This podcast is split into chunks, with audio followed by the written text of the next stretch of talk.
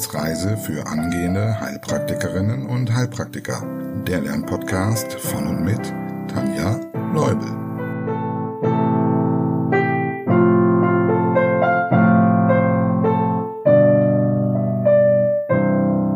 Hallo und herzlich willkommen zu einer weiteren Folge auf unserer Wissensreise.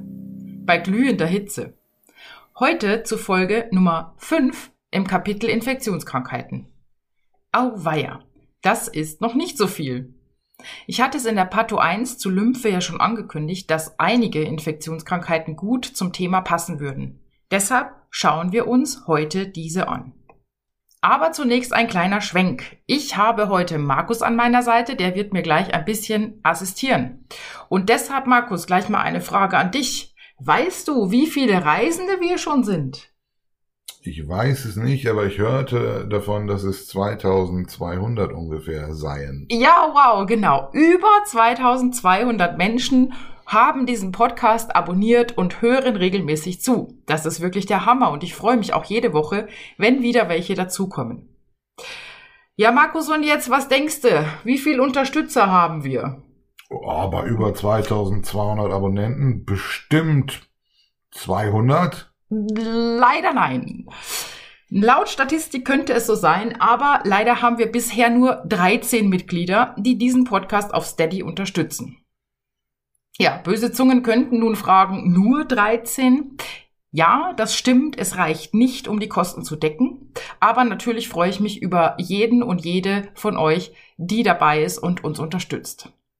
Jedenfalls habe ich mich gefragt, was denn diese 13 Menschen dazu bewogen hat, Mitglied zu werden. Und da dachte ich, ich frage sie doch mal selbst.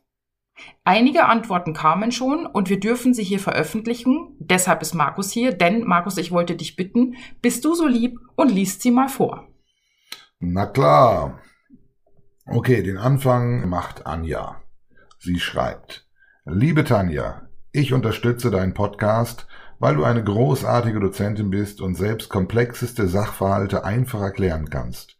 Und mit deinem enormen Wissensschatz macht es einfach Spaß, dir zuzuhören und dabei jedes Mal etwas Neues zu lernen. Ich hoffe, dass dein Podcast noch viele Leute mehr erreichen wird. Dickes Lob, deine Anja. Dann hat Pia geschrieben, Liebe Tanja, ich habe schon länger nach einem Podcast oder Hörbuch für angehende Heilpraktiker gesucht, aber war von anderen nie überzeugt. An deinem Podcast gefällt mir sehr der strukturierte und übersichtliche Aufbau der Themen.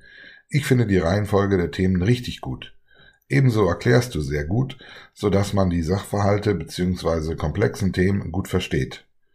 Ich zum Beispiel hatte beim Thema Gewebe immer wieder Schwierigkeiten, aber dank dir ist der Knoten jetzt gelöst.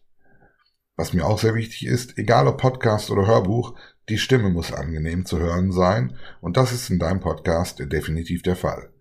Du hast eine ruhige, angenehme und sympathische Stimme, und das macht in meinen Augen auch viel aus. Es macht einfach Spaß, deinem Podcast zu hören, und ich freue mich jetzt schon sehr auf viele weitere Folgen von dir. Mach weiter so, alles Gute weiterhin, lieben Gruß, Pia. Und noch ein letzter Kommentar von Uli, was macht ein HPA, wenn er auf den Straßen mit dem Auto unterwegs ist? Klar, er versucht etwas zu lernen. Ein Buch lesen? Nein. Ein Kreuzworträtsel lösen? Nein. Ein Video schauen? Nicht wirklich. Die Standardfahrzeit zu meiner Arbeitsstelle beträgt fast exakt 30 Minuten. Tja, und wenn es da einen tollen, gut aufbereiteten Podcast gibt, dann kommt einem der Weg zur Arbeit viel kürzer vor. Der Podcast ist auch gut geeignet, beim Inlinerfahren zu hören, nur sollte man auf die entgegenkommenden Fußgänger, Radfahrer und Hunde achten, damit man diese bei einer spannenden Folge nicht leicht als Patienten hat. Danke Tanja für deine großartigen Folgen und für die didaktisch tolle Aufarbeitung des doch manchmal trockenen Lernstoffs. Grüßle, Uli. Wow, Danke, Markus und liebe Anja, liebe Pia, lieber Uli. Ich danke euch für diese wundervollen, schönen Antworten. Das motiviert mich total. Ja, vielen Dank. Und falls auch du nun zu den Unterstützern wechseln möchtest, schau doch gerne mal bei Steady unter Wissensreise vorbei und such dir dein Paket aus. Den Link findest du in der Podcast-Beschreibung oder auf tanjas-naturheilkunde.com. Gut, legen wir los. Weißt du noch, welche Infektionskrankheiten wir uns im Zusammenhang mit der Angina anschauen wollten? Es bieten sich zum Beispiel Scharlach und Diphtherie an. Dann würde ich sagen, schauen wir uns die beiden doch heute auch mal an. Scharlach. Definition. Bei Scharlach handelt es sich um eine typische Kinderkrankheit mit Angina, hohem Fieber und einem Exanthem. Kennst du den Erreger noch? Beta-hämolysierende Streptokokken der Gruppe A oder auch Streptococcus pyogenes genannt.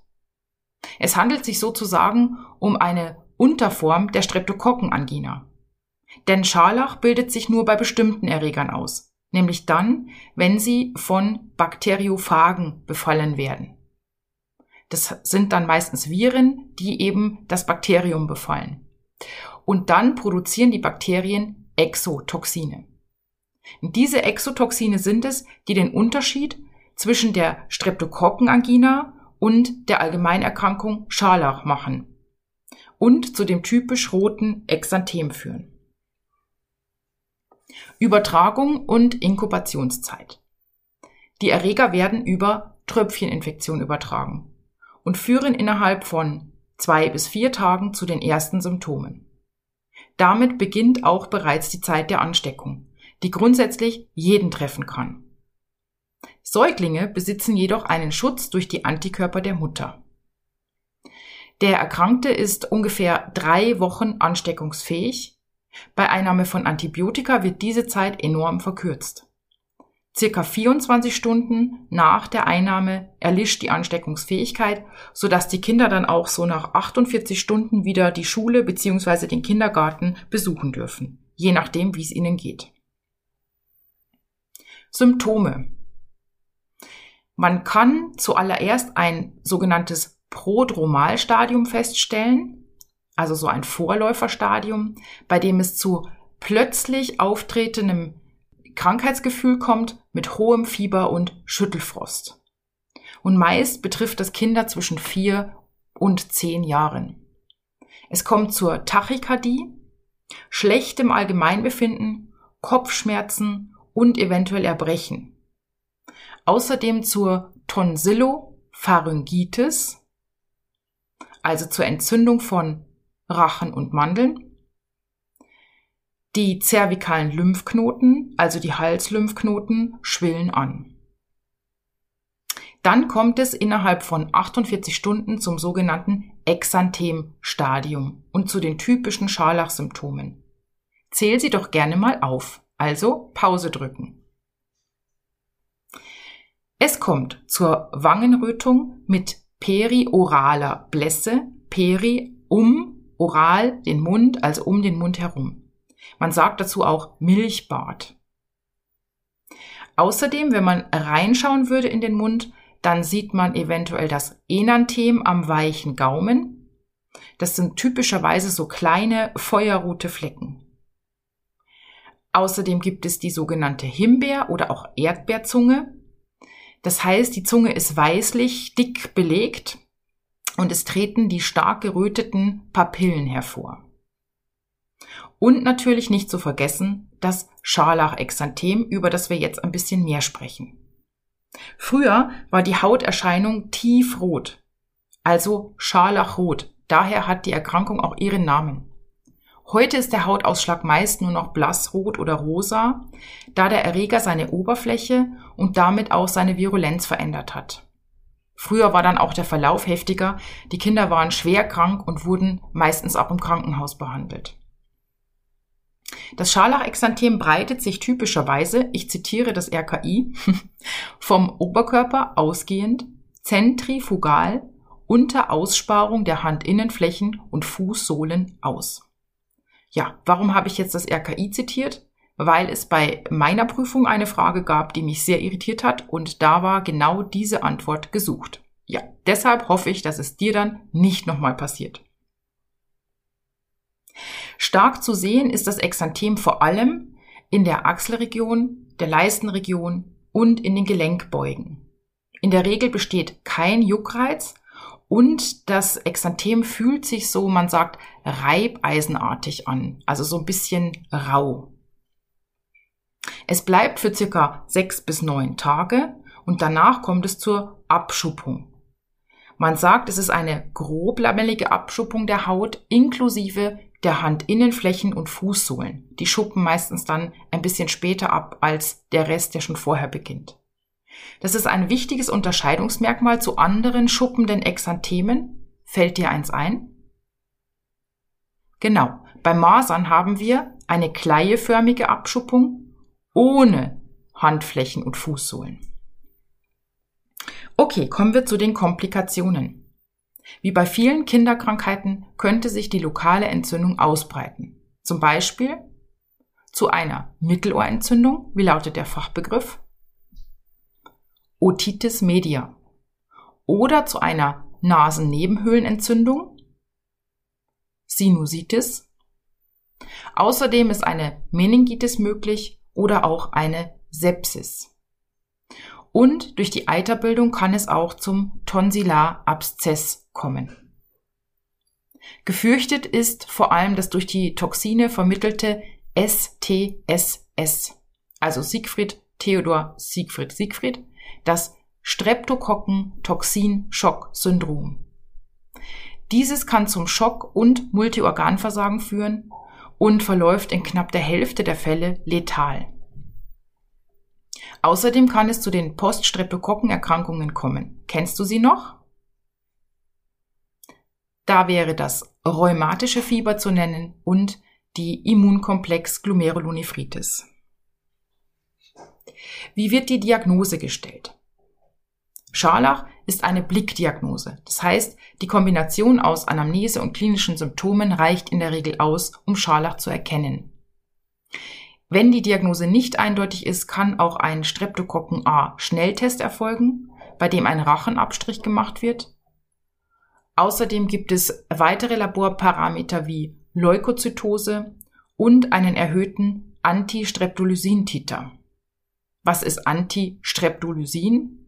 Ja, wie der Name sagt, es ist ein Antikörper gegen Streptolysin und Streptolysin ist ein Enzym, das die Streptokokken produzieren. Prophylaxe und Immunität. Es gibt keine Impfung. Eine Immunität kann sich nach der Erkrankung einstellen, allerdings nur gegen das Toxin, das der Erreger produziert hat. Kommt es zu einer Infektion mit einer anderen Kombination aus Streptococcus pyogenes und Bakteriophage, bei der dann auch ein anderes Toxin produziert wird, kann es zu einer erneuten Scharlacherkrankung kommen. Therapie. Es werden Antibiotika, insbesondere Penicillin verabreicht, um die Komplikationen zu vermeiden, aber auch um die Symptome und die Ansteckungszeit zu verkürzen. Außerdem werden desinfizierende Mund- und Rachenspülungen verschrieben. Schauen wir uns noch die Gesetze an. Wie schon bei der Angina im Kapitel Lymphe erwähnt, handelt es sich bei einer eitrigen Angina häufig um eine Infektion mit Streptococcus pyogenes. Und jetzt überleg mal, wie sieht's da mit den Gesetzen aus? Gemäß Paragraph 24 in Verbindung mit Paragraph 34 haben wir als Heilpraktiker Behandlungsverbot. Gut, kommen wir zur nächsten Erkrankung, nämlich der Diphtherie, eine weitere Erkrankung, die den Rachen betreffen kann. Definition. Bei Diphtherie handelt es sich um eine Lokalinfektion der Schleimhaut oder auch der Haut mit Toxinfernwirkung, vor allem am Herzen, aber auch an anderen Organen. Erreger. Na, kennst du den Übeltäter? Es handelt sich um ein Stäbchenbakterium, nämlich das diphtheriae. Übertragung und Inkubationszeit. Die Übertragung erfolgt insbesondere durch Tröpfcheninfektion, selten durch Schmierinfektion bei der Hautdiphtherie. Für eine Ansteckung besonders gefährdet sind Kleinkinder. Säuglinge besitzen eine Leihimmunität durch die Mutter, wenn diese immun ist.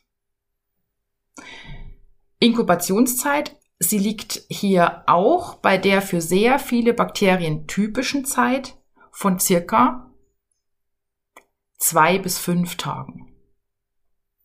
Verlaufsformen. Je nachdem, wo sich der Erreger ansiedelt, kommt es zur Rachendiphtherie, zur Kehlkopfdiphtherie, zur Nasendiphtherie oder auch zur Hautdiphtherie. Dementsprechend fallen dann auch die Symptome aus.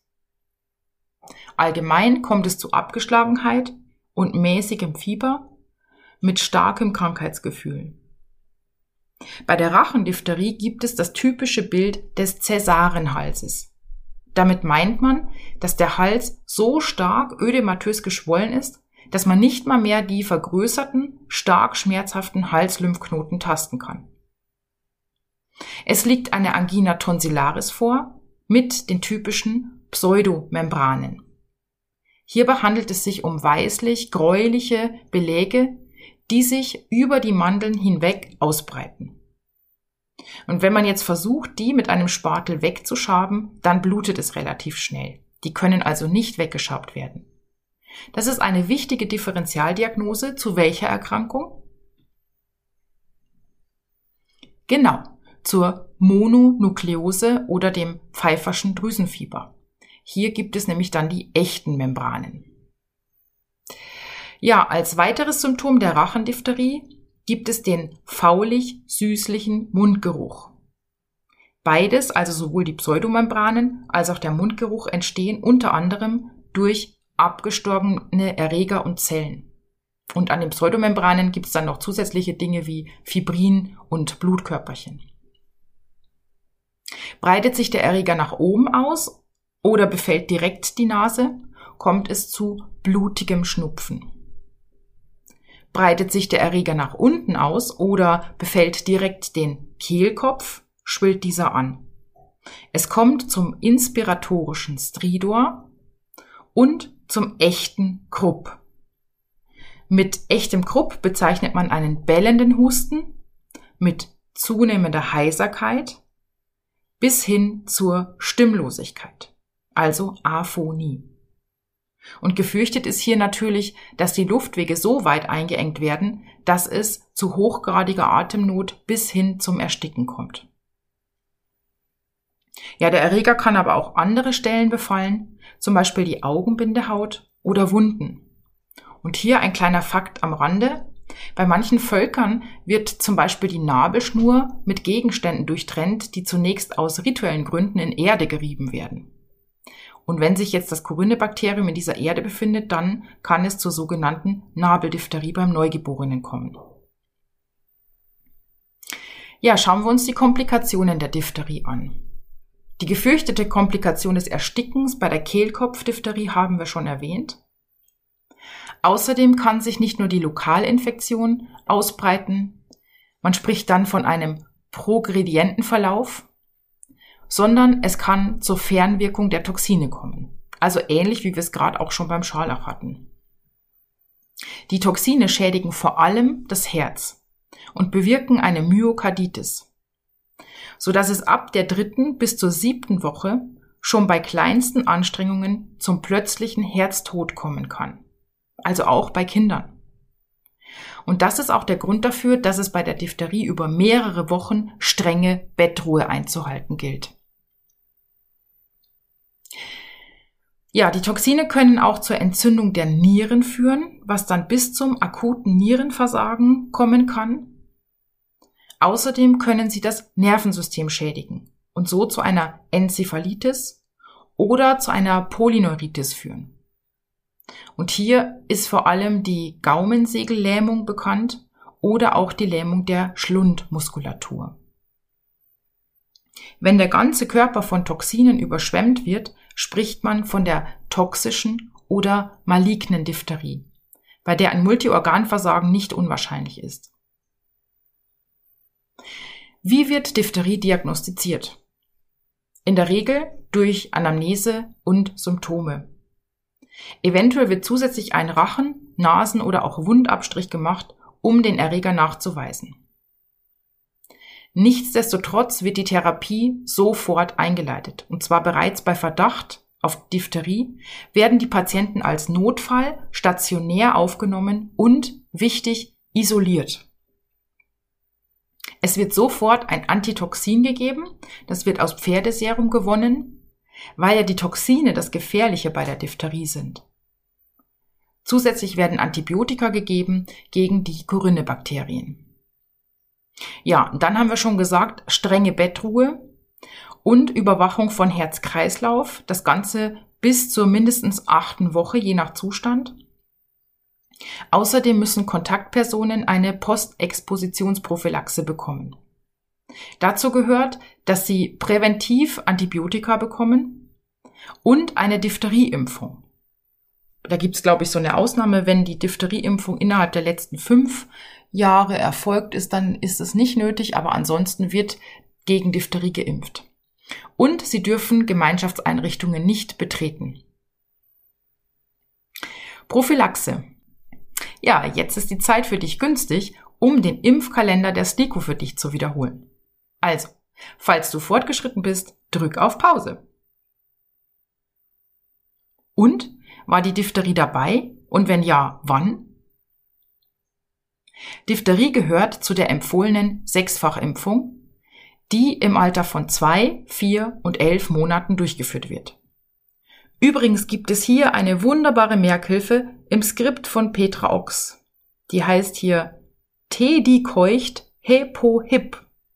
Schau mal rein. Das Skript heißt Fit für die Heilpraktikerprüfung. Ja, die Auffrischung der Diphtherieimpfung erfolgt dann nochmal im Grundschulalter und nochmal im Realschulalter und danach alle zehn Jahre. Kommen wir zum letzten Punkt. Wie sieht's mit den Gesetzen aus? Diphtherie steht in Paragraph 6. Somit haben wir laut Paragraph 8 Meldepflicht bei Verdacht, Erkrankung und Tod. Außerdem haben wir Behandlungsverbot aufgrund von Paragraph 24 in Verbindung mit den Paragraphen 6, 7 und 34. Ja, damit haben wir zwei weitere Infektionskrankheiten geschafft. Ich hoffe, du hast einiges mitgenommen. Ich freue mich natürlich wie immer über Kommentare. Zum Beispiel auch, wie ist die Idee, dass man verschiedene Infektionskrankheiten, die äh, jetzt hier zur Angina gepasst haben, zusammenfasst? Bringt dich das eher durcheinander oder hilft dir das beim Merken? Ja, ich freue mich natürlich eine über Etappe e auf der Wissensreise für angehende Heilpraktikerinnen und Heilpraktiker. Über neue Unterstützer und wenn du einen Coaching bei mir möchtest, dann melde dich doch gern bei mir zu einem kostenlosen Kennenlerntermin. In diesem Sinne, hab eine schöne Woche. Es soll ja sehr heiß werden. Ich hoffe, du kannst dich ein bisschen abkühlen und dann freue ich mich auf nächste Woche. Bis dann. Viel Spaß beim Lernen.